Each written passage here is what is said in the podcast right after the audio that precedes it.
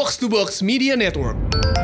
Ketika semua orang sedang ke stadion lawan Timor Leste, kemarin ramai dengan tagar kosongkan GBK. Entah kenapa itu tiba-tiba eh, keluar sampai banyak wartawan dari luar Indonesia khususnya di Asia Tenggara nanya ke gue, ini maksudnya apa? Gue bilang maksudnya karena mereka memboikot karena permainan lawan Singapura tidak mengesankan bagi para fans.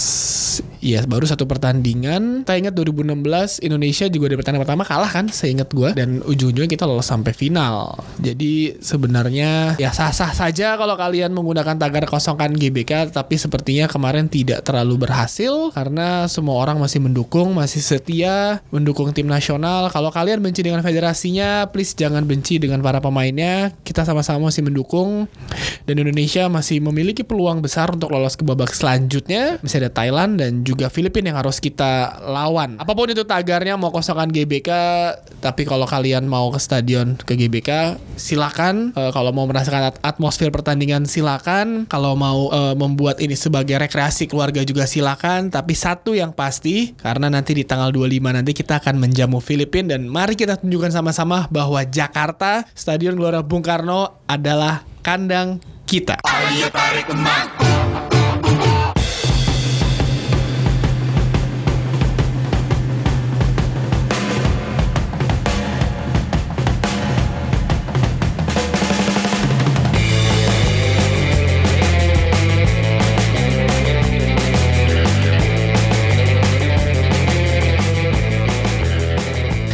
hari Rabu. Biasa kita tayang di hari Rabu tapi karena kemarin Selasa kita semua di Stadion Gelora Bung Karno. Jadi eh, tayangnya umpan tarik ini harus molor ke hari Kamis. Eh, Kamis pagi harusnya nih udah tayang nih ya.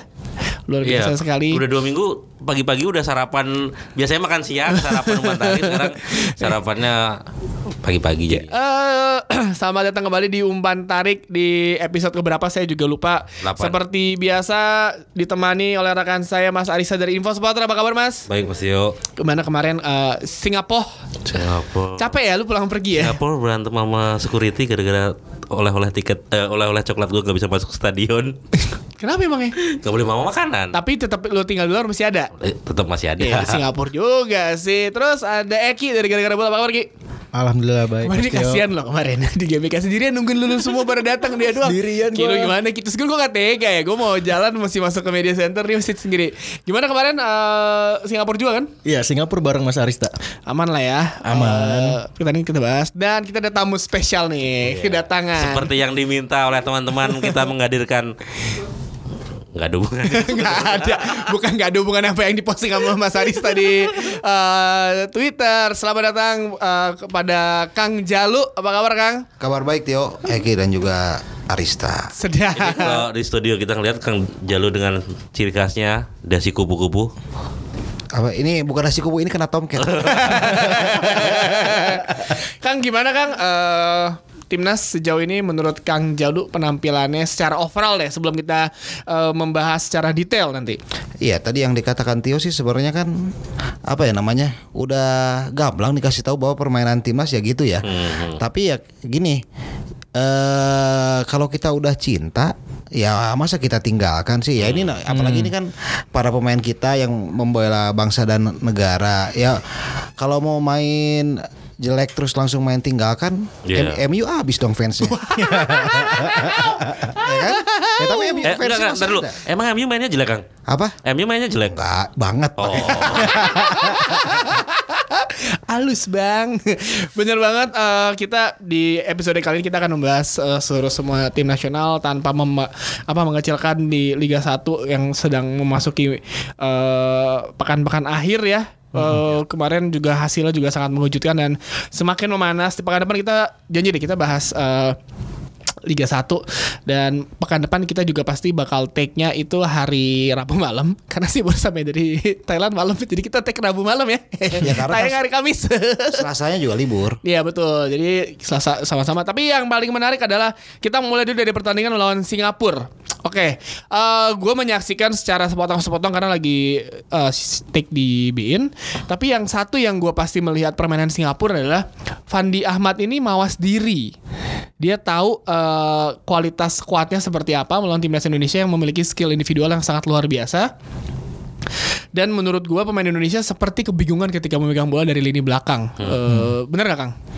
Iya, ya kalau masalah kebingungan ini sebenarnya yang yang saya pertanyakan sebenarnya kan skuad yang sama ya. Eh, kita Iya, dengan entah- Asian Game kemarin. Dengan Asian Game kemarin terus dengan pelatih yang sama. Ya ini yang salah apa? Kita nggak usah kritik dulu federasi deh ya. Kita Iya, bahas iya, iya. dari permainan dulu dari melawan Singapura. Iya, karena kalau saya melihat dengan skuad yang sama apalagi juga Bima Sakti sudah tahulah karakter pemainnya masing-masing dengan sebagian besar tentu eh, kejadian melawan Singapura harusnya tidak terjadi. Nah, tapi mungkin mungkin eh, ini kan eh, untuk sebagai seorang pelatih bukan hanya dibutuhkan apa namanya kedekatan lah ya, eh, apa namanya kita sudah mengenal satu sama lain. Tapi untuk pertandingan selevel timnas yang sistemnya apa namanya knockout, tentu juga mungkin butuh pemahaman taktik yang lebih apa namanya, yang lebih cepat tanggap. Nah mungkin Bima Sakti masih kurang di pengalaman tersebut. Tapi bukan berarti saya katakan Bima Sakti eh, apa ya miskin taktik, Iya, iya, seperti teman saya lah. Iya. Ada yang suka ngomong pakai istilah miskin taktik. Cuman eh, tapi menurut saya ini Bima Sakti hanya kurang pengalaman aja dan kebetulan dia mendapatkan beban yang sangat tinggi. Ya entah eh, karena apa itu mungkin berpengaruh terhadap pemain di lapangan. Ya dan eh, FYI juga Bima itu cuma punya sertifikat kepelatihan AAFC. Ya. Itu lisensi itu lebih pas untuk level tim eh, timnas junior dan juga klub. Jadi sebenarnya eh, ketika Mas Bima eh, kita kemarin sempat bilang Bima Guardiola, tapi kita eh, lower expectation jadi Bima Al- Allardyce ya kan. Bima Allardyce. Eh, Mas Bima eh, Co- coach Bima juga ya mem- menangani tim nasional sebesar Indonesia sepertinya dia harus ya banyak berpikir karena kemarin pas lawan Singapura dia seperti eh, seperti kayak ya benar kata Kang Kang Jalo harus memiliki sesuatu eh, eh, insting dan juga pemikiran gue mesti ngapain nih selanjutnya Ya. setelah dilakukan seperti itu yang kalian berdua Eki dan Alisa di stadion mungkin bisa melihat ya kalian kalian pasti eh, sambil melihat ekspresi Bima di pinggir lapangan seperti apa kan menurut lu gimana ketika melawan Singapura eh, sebenarnya apa sih yang salah dari timnas Indonesia kemarin? Hmm, sebenarnya kalau gue pribadi ng- ngelihat timnas Indonesia udah pasang ekspektasi tinggi gitu karena ngelihat permainan-permainan timnas yang sebelumnya gitu kan. Terus apalagi kombinasi sama pemain senior sekarang eh ternyata pas kita ngelawan Singapura eh, ya ternyata ekspektasinya nggak nggak jalan gitu. Terus juga permainannya ngebosenin. Eh, temen gue si Labib tuh sampai tidur di tribun. Sama gua. Lu tidur Gua- juga? tidur Lu gua. keluar lu, lu kan gua, keluar. gua, gua, gua 45 menit pertama itu hampir tidur gitu. Tanya Randy Brewok ya, detik kan Iya kan? Terus gua menit 70 siapa tahu gua keluar hoki. Iya. Karena gue selalu punya hal-hal mistis gitu siapa tahu gue keluar hoki gitu. Menit 70 gue keluar. Ya sebenarnya bukan karena itu. Kenapa yang nyelamatin coklat gue yang gue tinggal di depan tadi? Jadi lu lima- Iya, menit 70 gue keluar. Iya 15 menit terakhir Iya. sebelum pertandingan selesai lu keluar Gue kan. nggak nonton itu. Heeh. ya permainannya kan memang nggak nggak bisa dinikmati gitu. Terus juga untungnya stadion bagus, jadi gue ngeliatin setiap sudut stadion aja. Pemandangannya Se itu. membosankan itu Kang pertandingan melawan Singapura. Iya kalau mau bosan bayangkan aja ya babak pertama saya nyatet kayaknya nggak ada tembakan tepat sasaran sama sekali sih. Ya maksudnya mau frustasi gimana ini pacar sendiri kan istilahnya. Ya, lu bilang pa- pas lah gitu lu punya punya pacar bego banget tapi kita sayang banget gitu kan. Perasaannya gimana gitu kan? Ya itu mungkin. Gue nanya lu yang lebih pengalaman. Maksudnya sebenarnya kan mereka kan sering main bola kan. Kalau Ah. kalau kayak kita tarkam misalnya, walaupun kita nggak satu tim, tapi kalau misalnya udah suka main bola, klub nggak sih? Kayak- Bisa padu nggak gitu? harusnya kan ada chemistry. Iya, ya ini iya. makanya apakah eh, chemistry ini kenapa apa namanya kenapa nggak muncul? Apakah karena ada faktor eh, eksternal yang kita nggak tahu? Bukan bukan hanya masalah teknis. Karena kalau masalah teknis harusnya ini kan nggak terjadi. Iya, iya, iya. cuman kalau kita lihat lawan Singapura ya kembali juga terulang pada melawan Timor Leste pada babak hmm, pertama. babak pertama. ya Bima Sakti ini memang eh, mencoba menduplikasi gayanya Luis Mia dengan mengadakan pemainan sayap terutama Febri Haryadi. Dan ternyata Febri Haryadi dalam dua pertandingan ini Kurang tidak- sedep ya? Eh, flop lah bisa dikatakan demikian. Ya ini yang harusnya menjadi evaluasi apakah Febri akan tampil eh, melawan Thailand ini juga harusnya dievaluasi oleh Bima Sakti. Iya. Kalau kemarin tuh gue ketemu supporter di GBK, bedanya Luis Bima eh Luis Mila sama Bima Sakti itu ya kopinya sama cuman yang bikin beda katanya. Yang ngeracik beda. Iya, Ya hasilnya jadi Makanya gue yang ingat yang di podcast pertama kita bilang eh, wah gue semangatnya nonton timnas nih karena ngeliat Iya. dari permainan Luis Milla kemarin yang di Asian Games Ah. sangat sangat menarik lah permainan tapi pas ngeliat lawan Singapura wanjai tapi tapi itu di luar dari ekspektasi bahkan Iya. para fans Singapura sendiri mereka juga nggak menyangka Fandi Ahmad timnya bisa main se- seperti itu sehati-hati itu Haris Harun gila banget di lini tengahnya. Aduh. Lini tengah Singapura udah kayak wah anjing nih eh, another level sini Haris Harun nih. Dan eh Gue baru pertama kali ngelihat Singapura talenta lokal semuanya, sampai Iya, pelatih pelatihnya. Iya karena eh, ya sekarang ada ada dua anak Fandi Ahmad di sana kan satu back satu striker dan mereka beneran bermain menunggu nunggu ketika eh, Hansamu dan eh, siapa satu lagi eh, tengahnya Ricky Fajrin. eh bukan back tengah Iya, Ricky Hansamu Fajrin. Ricky Fajrin, eh, Oh. megang bola itu tiga pemain penyerang si Singapura ngeganggu dan itu ngebuat pemain kita nggak nyaman. Kepres ya. kepres. Jadi ya nggak- full press banget tapi kayak beneran diganggu diganggu. Dan berapa kali Singapura nyuri bola dari kesalahan kita kan Iya. Eh, untung ada yang kena tiang tuh. Ada yang kena tiang terus ada yang gagal. Harusnya bisa dua atau tiga nol sih sebenarnya itu. Kita juga gol dianulir kan? Hmm, ya itu itu itu menurut gue tuh nggak offside. Bener kang? Iya. si Wawan tuh nggak offside kan? Itu sejajar banget si Wawan. Eh sorry bukan siapa? bukan sorry Wawan Ah, Wawan Wawan Febrianto itu Wawan siapa namanya? Irfan Jaya. Irfan Jaya. Irfan Jaya Wawan Febrianto sih. Dari angle gue nggak jelas soalnya. Nah, gue kan di TV nontonnya. Iya. Di TV nonton pas di tayang ulang anjing itu sejajar. Si Irfan si, si Irfan se- sejajar dan harusnya ya harusnya sih itu gol tapi kan wasit berkata lain. Dan shot on target kita satu itu doang ya? Apa itu nggak kehitung? Nah, itu kan nggak itu dihitung. nggak dihitung yang- lah. kalau yang. Oh, nggak dihitung. Makanya kan babak pertama aja kan nggak ada sama sekali kan sebenarnya shot, shot on target ya itu sih. Kita bisa nggak masukin Kurniawan tuh kalau Indonesia nggak bisa golin Nah, kemarin? itu itu yang yang yang nggak- yang yang saya heran dari Indonesia tuh di situ ada Kurniawan, Ada Kurnia Sandi. Bima Sakti. buat ngidupin lini Iya. tengah kenapa nggak dipakai kan daftar boleh sampai Entar Fandi Ahmad main juga dong. Fandi Ahmad main. Ahmad main juga. Ya tapi ini sebenarnya ini yang membedakan ya gini. Eh Fandi Ahmad ini kan sebenarnya sama masuk istilahnya dalam tanda petik sama dengan Bima Sakti adalah pelatih yang tiba-tiba mendapatkan kelimpahan tugas sebagai pelatih timnas kan. Sebenarnya dia statusnya juga kan sebelumnya masih pelatih sementara Singapura kan. Iya. Nah, tapi bedanya di sini eh Fandi Ahmad itu sudah kenyang pengalaman mulai melatih level klub sampai juga level Udah panjang pengalamannya. udah panjang lah. Sementara kan Bima Sakti selama ini hanya sebagai eh, Asisten. sidekicknya lah ya sebagai asisten dari Luis Mia. Ya itu yang membedakan eh, ketika Fandi Ahmad memegang eh, pemain dengan Bima Sakti. Jadi ya make sense sebenarnya kemarin mungkin di pertandingan pertama lawan Singapura Bima Sakti belajar banyak Eh, karena dari bocoran orang PSSI di media sosial media PSSI si Gary bilang ketika latihan di Singapura latihan tertutup itu timnas mainnya bagus banget latihannya tektokannya satu-satu tapi pas di lapangan ternyata kan si mereka pasti juga mereka juga kaget si Bima apa si Fandi Ahmad bisa timnya bisa bermain segitu ya. Ada momen di mana Febri Haryadi ngelewatin pemain eh, tinggal dia dong soloran. Ada satu pemain Singapura gue lupa siapa namanya. Eh, dia udah nggak mungkin bisa ngejar Febri. Mau nggak mau mesti dijatoin kan. Menurut gue sih itu tri apa menurut gua sih itu eh, salah satu keputusan penting sih. Karena kalau Febri lewat itu bahaya sih. Dia benar udah nggak bisa ngejar eh, dan ditarik Febri langsung kartu kuning kan. Jadi Iya. eh, Singapura beneran mem- apa memaksimalkan eh, kemampuan mereka untuk bermain keras dan eh, ngotot dan me- mencuri kesempatan dari kesalahan para pemain Indonesia dan itu terjadi satu golnya si apa si Singapura Haris Harun. dahsyat lah itu gol dikebok kenceng banget Ultrasnya juga ada kok di Ultrasnya kemarin. Ada, Brigata Lion City. pasti ya kan 50 orang apa gitu. Oke, eh, enough soal Singapura yang udah main hari Jumat kemarin. Untuk kemarin pertandingan yang baru masih fresh nih, Timor Leste. Eh, seperti biasa membuang-buang banyak peluang, either di babak satu, babak kedua, babak pertama.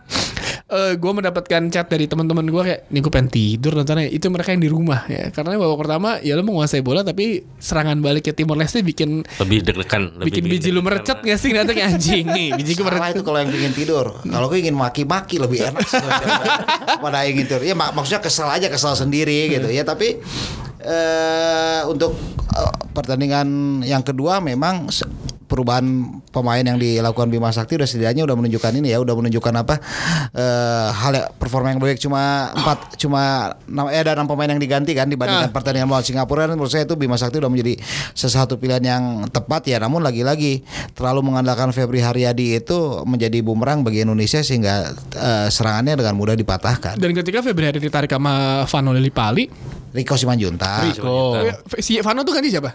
Vano tuh gantinya Dek Septian David SDM, Septian David. Ya masuk, eh, ya dua pemain itu masuk, timnya lebih fluid kan, lebih Iya, lebih lebih lebih mengalir. lebih mengalir dan si Rico tuh beneran Pembeda banget sih. Gila sih itu orang Rico. Tapi eh, ada beberapa momen Rico sama Gavin belum belum klop di Iya. kanan. Eh, Si Rico udah minta Gavin untuk eh, apa namanya over, overlap tapi Ri- si Gavinnya masih nunggu gitu. Itu ya mungkin harusnya bisa di ini karena si Putu Gede udah bisa main kan? Iya. Lawan Thailand udah bisa main kan? Ya ini kan per- permasalahannya juga eh, bek kanan sekarang cadangannya siapa lagi? Karena kalau eh, yang murni cuma tinggal Putu Gede doang. Nah makanya saya untuk pe- pemain-pemain level timnas ini butuh pemain yang kayak Tony Sucipto, Riz.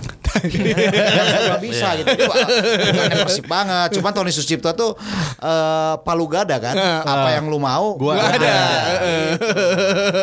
Mas Risa eh, melawan Thailand. Kita tahu eh, dari sisi Thailand mereka 100% percaya diri lah walaupun tidak memainkan pemain-pemain Canatip eh eh, eh, eh, apa siapa namanya si Kawin, Tirasil Dangda dan beberapa mainan lagi. Eh, melawan Thailand di Bangkok bukan sesuatu hal yang mudah. Satu poinnya sebenarnya udah cukup udah udah udah indah bagi Indonesia untuk lolos ke babak selanjutnya. Karena se- sa- sementara ini eh, poin Indonesia, Thailand, Singapura, Filipina itu sama semuanya. Thailand beda. Tiga. Oh, Thailand karena Thailand uh, one game in hand dan lawan Indonesia Thailand juga menjadi kunci. Kalau misalkan kita menang eh peluang untuk lolos sangat besar. Tapi kalau seri sama sama imbang, apakah itu memang kita harus mawas diri dan menunggu eh, dua tahun lagi, Mas Reza? Iya, mi- Mission Impossible sih cuman bisa lah kalau gua gua yakin. Eh, Sebenarnya kalau hati ah, secara realistis sih kalah satu aja udah bagus ya. Cuman kan tetap aja gua supporter ya tetap harus bi- Coach Bima bisa lah itu kalau menurut gua gitu sih. Cuma kalau realistis ya agak berat imbang pun sebenarnya untuk Iya. di Thailand itu. Kalau dari rekor kan emang jelek Iya. kita. Iya. Cuma, cuma menang dua kali kan lawan lawan Thailand pertama 2010 di mana di, Di GBK. Jakarta yang ya itu juga timnas Thailandnya lagi jelek-jeleknya. Itu pun dua gol penalti kan Bambang Pamungkas kemudian dua tahun lalu pada leg pertama kan. Iya. Di Pakansari. Di Pakansari sisanya kan kita sangat kesulitan tapi gini deh. Eh, nggak eh, kalau kita lihat persaingan ini kan masih sangat terbuka.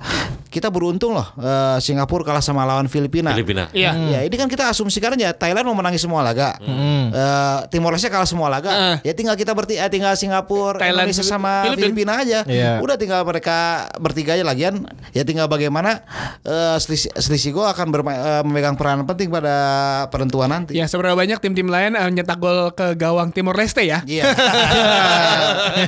itu kan tapi eh, Eki eh, dari kacamata seorang fans eh, kemarin kan ya kemarin kita juga di stadion gue sangat mengerti weekdays eh, lawannya juga Timor Leste. Eh, tribun atas semua hampir hampir keisi semua tapi yang di bagian bawah tuh banyak yang keisi. Iya, banyak kosong. Eh, apakah dengan tadi gue bilang tagar si kosongan GBK itu ngaruh gak sih ke para penonton yang ingin menonton eh, pertandingan timnas di stadion? Sebenarnya pengaruh buat fans yang nyari timnas ketika lagi bagus doang. Ya. Banyak sih, banyak, banyak, tuh. Temen-temen gue udah gue ajakin, ayo nonton bola yuk ntar sore gitu, ntar malam nonton bola yuk. Ah males ah timnas mainnya lagi begini gini gini gitu. Karena itu dia nyari ketika timnas lagi bagus, baru dia mau nyari tiket ke stadion. Tapi untuk supporter timnas yang ya loyal lah bisa dibilang gitu kan, bener kata Kang Jalu, mau cinta ya susah buat ninggalin gimana lagi. Iya gitu. benar karena menurut gua vibe-nya tuh beda nonton di stadion. sama nonton- Ya lu begini deh misalnya lu lu kosongan GBK ujungnya lu nonton juga kan? Iya. Nonton di TV juga kan teriak-teriak juga. Ya ngapain kalau bisa ada kesempatan juga nonton lah. Eh, Oke, melawan eh, Thailand. Sebenarnya apa sih yang Kang harus dirubah sama coach Bio? Karena kita tahu Thailand eh Adisak di Oh, 6 gol itu. di edisi sebelumnya kan dia tuh nggak main karena cedera kan. Ada Tirasil Dangda yang juga jadi momok menakutkan bagi Tapi kita kan. kemarin pas eh, final juga Andik nggak main itu. Coba kalau Andik main, nah kita lihat Andik besok. Nah, di iya, tapi kan ini apa namanya eh, Adisak itu i- dia juga berhati-hati karena dia mengalami cedera kan di di edisi sebelumnya dan dia eh, sukses mencetak 6 gol. Eh quadrick itu namanya quadrick ya? Double hat trick. Double, eh, Quadrick apa double hat trick? Quadrick mau empat. Oh, sorry, keempat apa berarti? 6. Enam. Double hat trick. apa lah double hat trick? Iya. Iya, hat trick hat trick lah, hat trick hat trick lah, hat- heeh, double double double hat-trick heeh. lah. double hat trick. Jadi eh apakah dengan gaya permainan Adisak ini Hansamu dan juga Ricky Fajrin mesti cedera ya nih? Farudin kayaknya. Eh Farudin ya Farudin Eh, bisa meredam dari ketajaman dan kegilaan eh, Thailand sendiri nggak Kang? Ya kalau kita sih usaha yang harus dilakukan Bima Sakti yang pertama tentu saja berdoa ya. Itu nomor satu itu. Eh, iya kan eh, yang nomor satu kita berdoa ya oh, ah, terus kemudian yang berusaha ya kalau karena gini kalau kita melihat Thailand sebenarnya eh, begitu luar biasa dia nggak usah berbicara tim yang sekarang lah mungkin ketika tim yang masih dilatih Luis Mia pun Thailand ini berada satu kelas di atas kita. Iya. Iya. Ya dilatih oleh mantan pelatih Piala Dunia kan ya. Milovan. Ya wa- wajar lah. Nah, namun eh, bukan berarti kita tidak punya peluang. Eh, ini kembali pakai gini yo, pakai asumsi bahwa ya Mourinho pun ketika ber- timnya bermain buruk, ketika melawan Chelsea yang lagi bagus-bagusnya aja bisa nahan kan. Iya. Ya sekarang bagaimana Bi- eh, Bima Sakti apakah dia punya strategi eh, apa namanya anti taktik dari yang pelatih Milovan Rajevac? Nggak usah muluk-muluk memang. Jangan eh, nggak usah muluk-muluk untuk mencari poin atau mencari kemenangan. Hanya kalah tipis satu gol aja menurut saya Udah beruntung banget. Udah beruntung banget dengan asumsi kita akan bi- bisa bersaing melawan Filipina dan Singapura pada akhirnya. Bisa lah. Bisa. Ada yang nggak bisa. bisa. Tapi eh, yang menarik juga selain eh Adisak si Indonesia juga harus memperhatikan eh, si Tanabon Kerasat uh, Kesarat. Kesarat nih ini juga ini DM ya, DMF ya. dia, dia formasi 4-2-3-1 selalu eh, di dan dia juga sebenarnya si Thailand ini juga persiapan mereka untuk ke Piala Asia nanti di bulan Januari di Qatar ya? Dubai, Eh Dubai, Dubai. Sama Filipina juga kan. Iya Filipina juga. Eh, tapi ya menarik sih ini kita lihat. Eh, kalau lawan Filipina sih main di eh, main di GBK sih gue sangat yakin sih. Sangat yakin bisa mencuri poin. Lolos lolos ke babak selanjutnya nggak tahu ya. Tergantung dari Thailand juga. Ya kebangetan aja kalau udah lawan Filipina pakai kosongkan GBK itu kebangetan sih. Iyalah dan itu Udah main hari Minggu. Iya. Mau.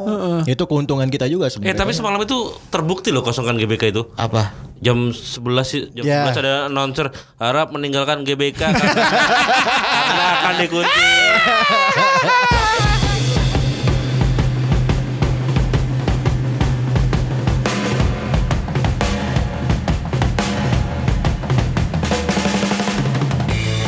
Itu dia bahas Piala AFF Suzuki 2018 di segmen 1 em, di mana kita sudah mencoba mencuil-cuil mencari mencari gimana eh, sebenarnya apa sih permasalahan dari eh, coach Bima Allardyce ini apakah dia bisa memberikan kejutan di Bangkok eh, dan memberikan dahaga dan juga secercah harapan bagi timnas Indonesia untuk lolos ke babak selanjutnya tapi yang menarik adalah hmm, Semalam ada nyanyian-nyanyian. Nah, ny- nyanyi-nyanyian tuh Coba selalu coba nyanyi kan biasa Enggak, kan. gue gak nyanyi, gue dengerin doang. Ya tolong ulangi. Kan kan banyak belum banyak yang belum tuh yang denger. Ediot, No. Ediot, Selalu gitu. itu. Ediet Kak, udah udah meninggal kan? Ro- yang punya roti bakar Edi. bukan itu, Kang. Pak Edi. Eh, eh, eh, tapi sebenarnya dengan eh, Piala AFF ini kemarin juga banyak kabar beredar nih, beredar rumor entah dari mana itu gue mendapatkannya. Lo harus katanya ngaku mas dari mana ini? Dari mana? gue nggak tahu gitu. Bahaya kalau diakui juga ntar. Gosip-gosip gak jelas gitulah berseliweran gue juga eh, apa nggak pasti nih bener apa enggak emang Sorry, untuk segmen ini aku mau ke toilet dulu jadi.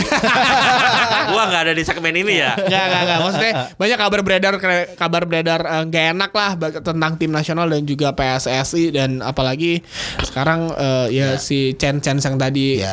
ka- eh, Mas Arista bilang tuh eh, santer terdengar di stadion dan ya, waktu itu ada spanduknya juga malah ya kan di Iya, stadion. iya, ah. iya. Gini ya, gue mau motong dulu ya yang lu bilang apa namanya katanya eh, timnas sengaja gitu kan tadi ya gue tahu arah-arah pertanyaan lu ke mana. Gini gue hanya buat buat pendengar juga ya buat mana buat siapa pun. Ini juga kan kejadian 2010 gi- ketika timnas di. eh, Yoi, itu yang jelek sejelek-jeleknya Ya, itu pemainnya? Nah, gini kita tetap harus menghargai perjuangan para pemain di lapangan. Yes. Jangan sampai hal kayak gini. Ya saya kadang-kadang sampai suka marah. Oke lah, kal- eh, memang itu sisi non teknis kita nggak usah. Tapi bagaimanapun mereka tuh membawa nama negara loh. Dan- masa masa kita nggak menghargai perjuangan mereka dan mengatakan ah ini sengaja laga ini sengaja main jelek bla bla bla segala macam. Ya kalau mereka main jelek pun yang dihujat kan mereka keluarga mereka. Ya coba kita bayangin kita berada di lapangan apa kita kan mampu yang sama. Ya keba- kita di kebanyakan heran banyak banget orang nah, anak-anak yang sekarang tuh apa namanya Asumsi eh, sendiri aja. asumsi punyanya Pange jangan Oh, iya jangan- benar. Anabel, Anabel. Anabel. Analisis gembel ya. Ah, ya maksudnya ketika dia tidak melihat eh, skup yang lebih besar ketika dia melihat bahwa apa namanya ya seperti kayak sekarang lah maki dulu ba- ba- baca belakangan Iya.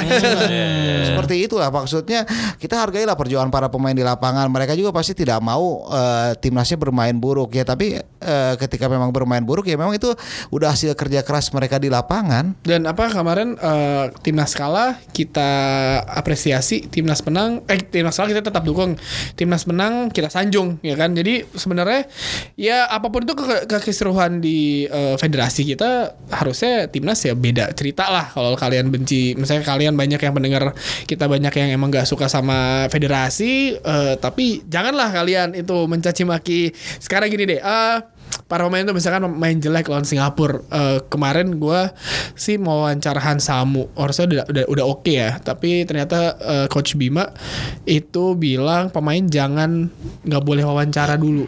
Eh, apalagi eksklusif. Kalau Todong bisa lah eh, pertanyaan Todong. Tapi kalau yang eksklusif one on one Bima nggak mau. Karena eh, mungkin dia merasakan ketika para pemain itu kalah hujatan di media sosial mereka pasti kan gila kan. Iya. Apalagi follower mereka udah ratusan ribu, puluhan ribu, eh, jutaan mungkin.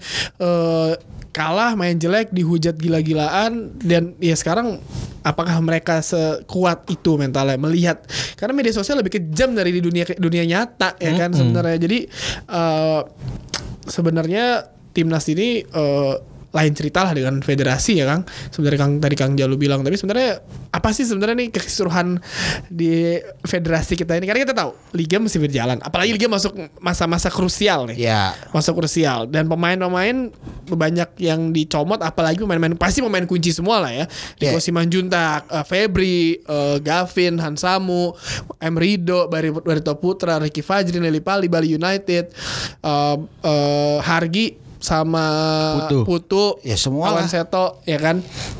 Ya gue maaf nih ya mendominasi baik jarang-jarang udah lama nggak karaoke soalnya jadi gue mendominasi baik. Jadi gini kalau gue melihat secara umum ya sepanjang 2018 ini kita lihat ketika Luis Milla pertama kali datang tahun 2000 eh, 2016 16 kan target dia apa? SEA Games Asian dan Games. Asian Games. Ah. SEA Games dan Asian Games yang turun tim mana sih? Tim ini. Timnas U23 kan? Iya. U23. Sementara AFF yang tampil tim apa sih? Senior. Senior. Tim senior. Kita ada nggak ngelihat keseriusan PSSI eh, mempersiapkan tim senior untuk ajang Piala AFF? Mereka semua fokus untuk di A- SEA Games, kemudian di Asian Games tidak mempersiapkan pertandingan yang memang untuk dilatih eh, tampil di tim senior di Piala AFF. Ya menurut saya ini juga kes eh, saya udah kesalahan yang eh, Meskipun skuadnya Ya meskipun skuadnya Ya. sama, Iya. ya kan eh, nggak bisa disamakan eh, ke- karena lawan yang dihadapi pun pas- pasti akan berbeda. Ya di kita mungkin karena memang kita sudah haus prestasi melihat satu tim yang level junior udah melangkah lebih jauh aja, euforianya udah luar biasa. Kalau sementara kan kalau kita lihat ke apa namanya ke luar, ketika misal timnas Jerman U17 lolos ke babak kedua ya mereka biasa-biasa aja gitu. Ya ini kembali saya melihat keseriusan PSSI apakah mereka serius benar-benar ingin mem- eh, ingin menargetkan juara di Piala AFF.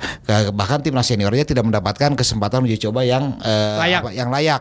Kemudian proses proses pergantian pelatih pun kok seperti itu ada tarik ulur yang sangat lama kayak eh, mengulur sampai berapa satu bulan hingga akhirnya Bima Sakti diputuskan eh, M mungkin minus satu mungkin kan bakal berbeda ketika udah Asian Games selesai, Luis Milla dikat langsung ditunjuk Bima. Mungkin bakal berbeda. mungkin bisa berbeda Iya, seperti iya. itu Bima punya wewenang yang lebih karena Bima pun pasti akan dalam posisi akan tarik ulur tarik ulur ini gimana Eh, saya Hmm. eh, mau bertindak seperti ini apakah nanti akan Luis Milla akan hadir atau tidak ya itu sih sebenarnya ya kemudian tadi yang seperti Tio katakan eh, liga masih jalan apalagi sudah mendapat eh, udah memasuki masa-masa krusial ini kan harusnya bisa ada koordinasi yang baik antara PSSI dan PT Liga apakah PSSI sama PT Liga ini sudah berkoordinasi dengan baik atau tidak itu kan pertanyaan Ya karena permasalahan ini kan selalu berulang-ulang terus kan. 2016, 2016 gitu juga. 2016 kan seperti itu juga ya. Bima Sakti tidak bisa mendapatkan pemain sesuai pilihannya yang bugar juga. Iya. Eh, Dalam artian benar dengan bugar sebenar-benarnya. Dan eh, yang itu udah jadi masalahnya ketika liga berjalan kompetisi berjalan ya wajar apabila kemudian fokus eh, kepelatihan dan juga fokus penonton mungkin sedikit berbeda. Karena FYI lagi eh, reminder juga soal Indonesia dan juga Australia dua negara dari Asia Tenggara AFF ya le- lebih tepatnya Federasi Sepak Bola Asia Tenggara yang liganya masih berjalan. Negara lain sudah berhenti karena mereka sudah tahu jadwal ini dari Yes. jauh-jauh hari dan mereka rata-rata mulainya emang on time. Februari atau Januari udah mulai. Thailand udah udah selesai dari Kita on time kok selalu on time telatnya. ya kan? Tahun ini kan kita tiga kali. ta- Sebenarnya kan udah diprediksi juga ketika ini telat bahwa liga ini akan berakhir bahkan sampai Janu- Januari 2019 kan Asian. Games, uh, puasa, uh, pilkada. uh, pilkada, Pilkada.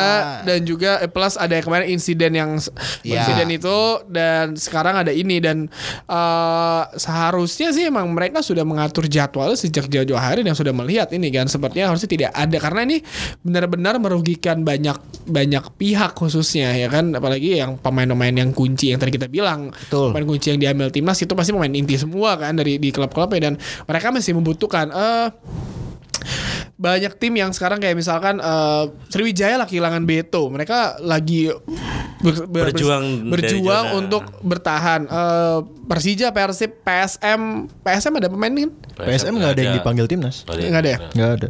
Oke Persija, eh, Persib, eh, Bayangkara ada, Bali juga ada. Itu kan panggil dan mereka lagi kejar-kejaran di papan atas kan, Eh, khususnya Bali, eh, Persija dan Persib kan, dan PSM. Jadi ket- ketiga ketika Riko Simanjuntak seorang Rico Simanjuntak sama Adri Tani dua pemain kunci dari Persija yang Rico kita tahu selalu mengacak-acak eh, lawan-lawan Persija dan Febri Haryadi juga menjadi pemain eh, apa eh, andalan dari Persib Bandung. Tidak ada di skuadnya ini kan menjadi sebuah polemik bagi setiap pelatih dan mereka mau tidak mau harus eh, apa eh, m- mengiyakan lah itu Merelakan. terjadi dan dan ini kan yang lebih parah tahun 2016 ada peraturan saat klub maksimal dua. maksimal dua kan Iya. ngirimnya kan Padahal itu liganya liga nggak resmi liga juga. kan? ala-ala kan Liga kopi apa itu? Iya, heeh. dan itu gue ingat banget Boas kan nggak bisa ikut merayakan juara kan? Iya. Iya. Dengan si Persipura kan saat itu kan. Jadi kejadian ini berulang lagi, berulang lagi. Sebenarnya eh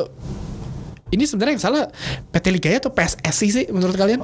Komunikasi, yo. Masalahnya kan kalau dalam sebuah hubungan pacaran tuh komunikasi itu penting. Komunikasi itu kunci ya. Iya, jadi kalau kayak saya lagi jauh kan yang penting tetap kasih tahu istri saya lagi di sini gitu. kan. Padahal juga nggak tahu di Nah, situ apa enggak ya. Iya sebenarnya ada. Tapi ya sekarang sekarang komunikasi PSSI sama PT LIB ini jangan-jangan eh, jalannya searah atau enggak sih? Jangan-jangan sama-sama punya kepentingan sendiri-sendiri. Ada nih. missing link di tengah. Ada missing link di tengah yang tidak eh, jalan dengan baik. Ya ini yang menurut saya sih menjadi permasalahan yang harus di apa dibenahi ke depannya lah. Oke lah masih dua tahun lagi, tapi kan ada banyak agenda Hmm. yang ya gini deh. Yang paling tahun ini sebenarnya udah agak baik ya ketika kita uji coba pada jeda internasional ya. Ya ke sebelumnya kan motong melulu di mana segala macam aneh. Nah sekarang kan udah jadi terus. Nah untuk ke depan, ayolah PSSI, ayolah PT Liga Indonesia baru duduk bareng, nggak usah hilangkan ego sektoral.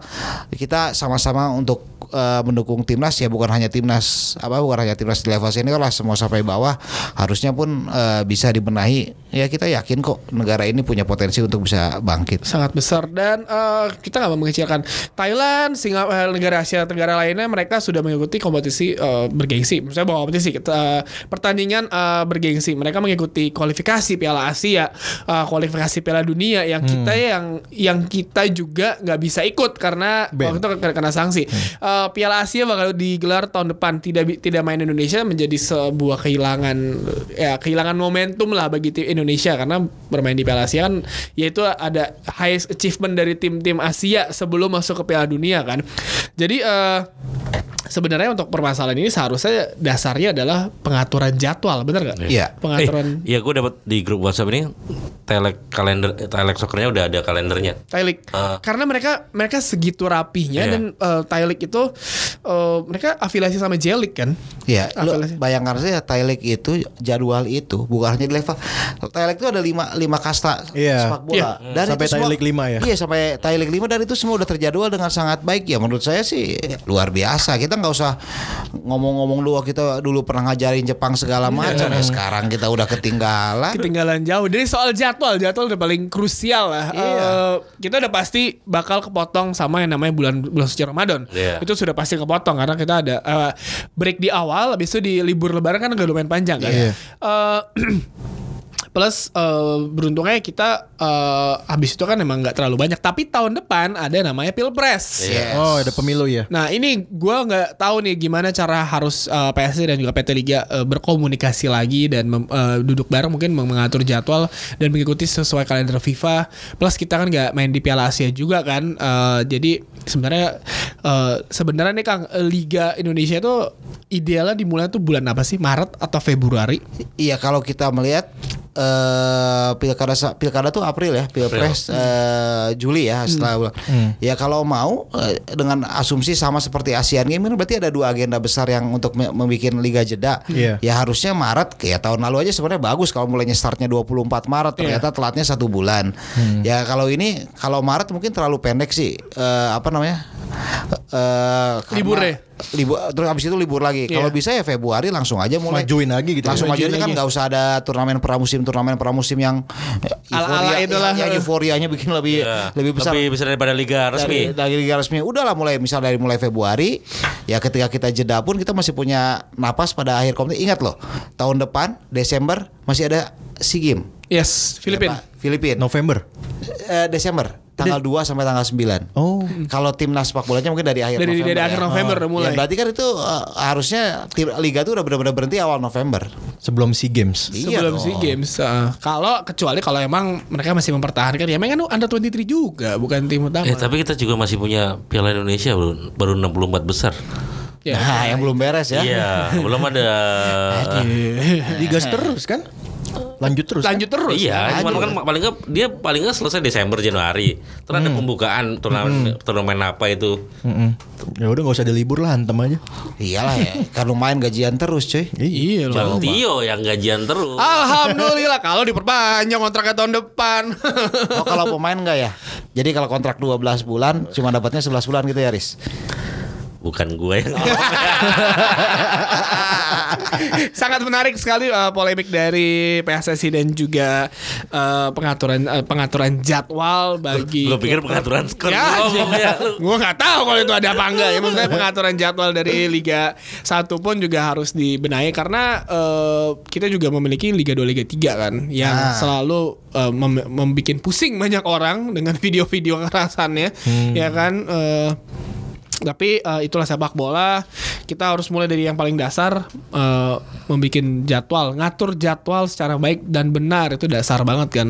Ya kalau misalkan Malaysia aja yang tetangga eh, kita aja bisa dengan eh, geografis yang yang kalau Thailand kan Thailand tuh cuma satu pulau panjang gitu doang kan. Iya. Malaysia pisah kan Bisa. sih. Ada satu pulau yang di, di- Kalimantan. yang di Kalimantan itu kan. Jadi dengan dua eh, daerah seperti itu mereka juga mengatur walaupun banyak ya eh, FAM juga banyak permasalahan pelik sih di kubunya mereka. Tapi eh, kita harus mencontoh banyak-banyak banyak dari negara-negara Asia. Gak usah jauh-jauh lah, gak usah ke Jepang, Thailand kita contoh dari Thailand.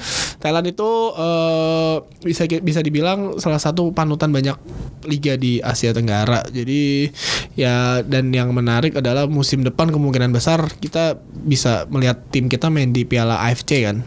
Kalau Liga Champions Asia jalannya panjang bang.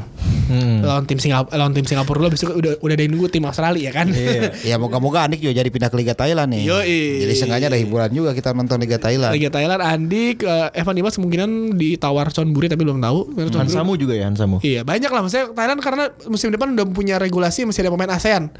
Yes. Masih ada ASEAN. Jadi mereka mencari dan ya kalau misalnya secara individual pemain Indonesia lebih lebih wah dibandingin pemain-pemain lain lah. Ya Haris Harun udah di sono kan. Heeh. Ya tinggal masalah mentalitasnya aja yo. Sama betah sama gak betah aja tapi Nah. tapi gini sekarang gini banyak pemain Ryuji Utomo Iya. divisi 2 kan tapi kan promosi timnya kan Promosi. Aman-aman aja dia main-main Yanto juga. iya Yanto Basa aman jadi maksudnya ini lebih lebih di mana lo udah nggak bisa mikirin ego lo misalnya kita melihat apa main bola kan mesti luar eh, ini tapi mereka butuh butuh masukan maksudnya butuh eh, dapur ngebul juga kan maksudnya buat pemasukan bulanan juga dan main di Thailand kan ya oke lah maksudnya hitungan gajinya kan Ya mungkin kan eh, banyak dari pemain kita nggak mau main Liga Thailand kan exposure-nya kecil nih. iya bahasanya juga ribet Bahasa, kan iya. Yanto Susah- Yanto Nggak, gini, gini. Susah susah susah jual produk di IG nantinya. Eh, tapi Y- Yanto Bahasa kan tuh nggak bisa bahasa Inggris juga, maksudnya Bisa. nggak bisa kan? Dia Iya. berkomunikasi dengan Bahasa sepak bola. Enggak katanya gue dulu pernah dengar cerita katanya kalau mau itu suruh ngeland ke dia dari land ditranslate ke pakai Google Translate gitu. Luar biasa ya. Kamu ditelepon jadi dia dia ditelepon nggak mau nggak mau land aja catat atau Eh maksud gue dia udah bisa udah bisa mengatasi permasalahan Iya, dia dari iya. segi bahasa kan. jadi, Jadi, sebenarnya berarti itu kan bukan fak- bukan Bu- faktor bukan untuk- bukan faktor lo betah, gitu. gimana caranya lo bisa mencari ya daripada lo main di Indonesia terus ya udah selalu kadang ada ada masalah-masalah tapi main di Thailand gaji lancar hidup lo terjamin ya kenapa enggak ya siapa lagi sih main kita yang di sana? Ryuji, Yanto, eh siapa lagi sih? Yang pernah di sana. Greg. yang pernah banyak. Yang pernah Greg, banyak. Ya, Greg iya, yang sekarang yang sekarang, yang sekarang. Yanto Yuji Basna sama Yanto Ryuji. Basna. Dua aja. Dua-dua kan. Tapi maksud gue ya harusnya sih kalau nggak usah jauh-jauh di, Malaysia. Ya apa? Yes, tapi kita potong dulu. Kalau bisa kayak gitu nanti ada yang baper lagi. Nggak boleh main di luar Indonesia. Nah, ada yang kayak gitu nanti gimana? Nggak nasionalis. Apa? Nggak nasionalis. Nggak katanya. nasionalis nanti dibilangnya. Ya, tapi kan ujung-ujungnya kan dapurnya ngebul apa kagak, Iya, Bang? gue inget ceritanya Rocky pas ketemu di pas fest. Gue bilang sama Yanto, lu pulang gue tempeleng katanya. Kagak bang, kagak bang, saya betah di sini bang katanya.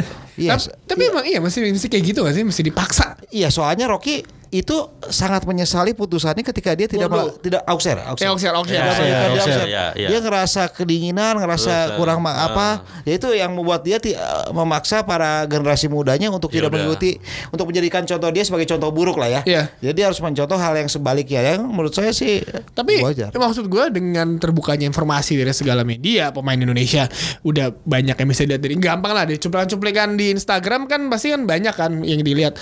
Ya main di luar negeri sih sebenarnya udah bisa menjadi salah satu solusi ya.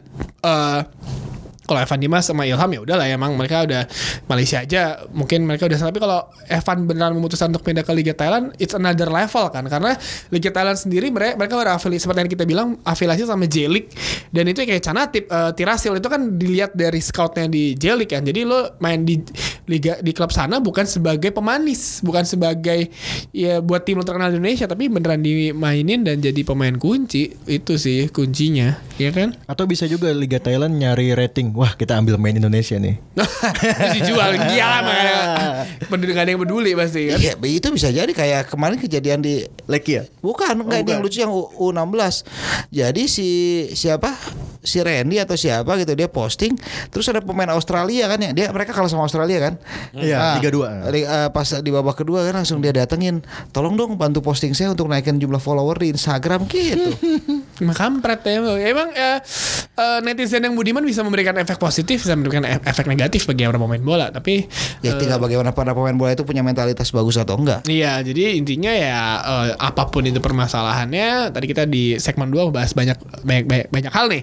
Eh, dari mulai kisru jadwal, eh, federasi, eh, liga dan akhirnya gimana cara pemain muda eh, bisa bermain di luar negeri. Jadi menurut menurut Kang Jalo itu keputusan yang bagus ya untuk pemain di luar negeri ya.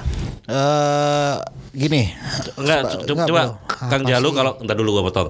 Kang Jalu kalau mau keluar negeri nih, disuruh milih jadi pemain, negara liga mana yang Kang Jalu pengen? Jepang lah. Gimana sih? Kalau saya udah gak usah gini, yuk gini. Kita lihat ya. Eh kita terlepas kita kita jangan ambil apa namanya? Italia 2006 juara dunia itu rata-rata pemainnya itu banyak banyak tidak tidak tidak yang hanya berasal dari tim liga domestik. Contoh Inggris, Inggris nggak bakal pernah juara liga Piala Dunia.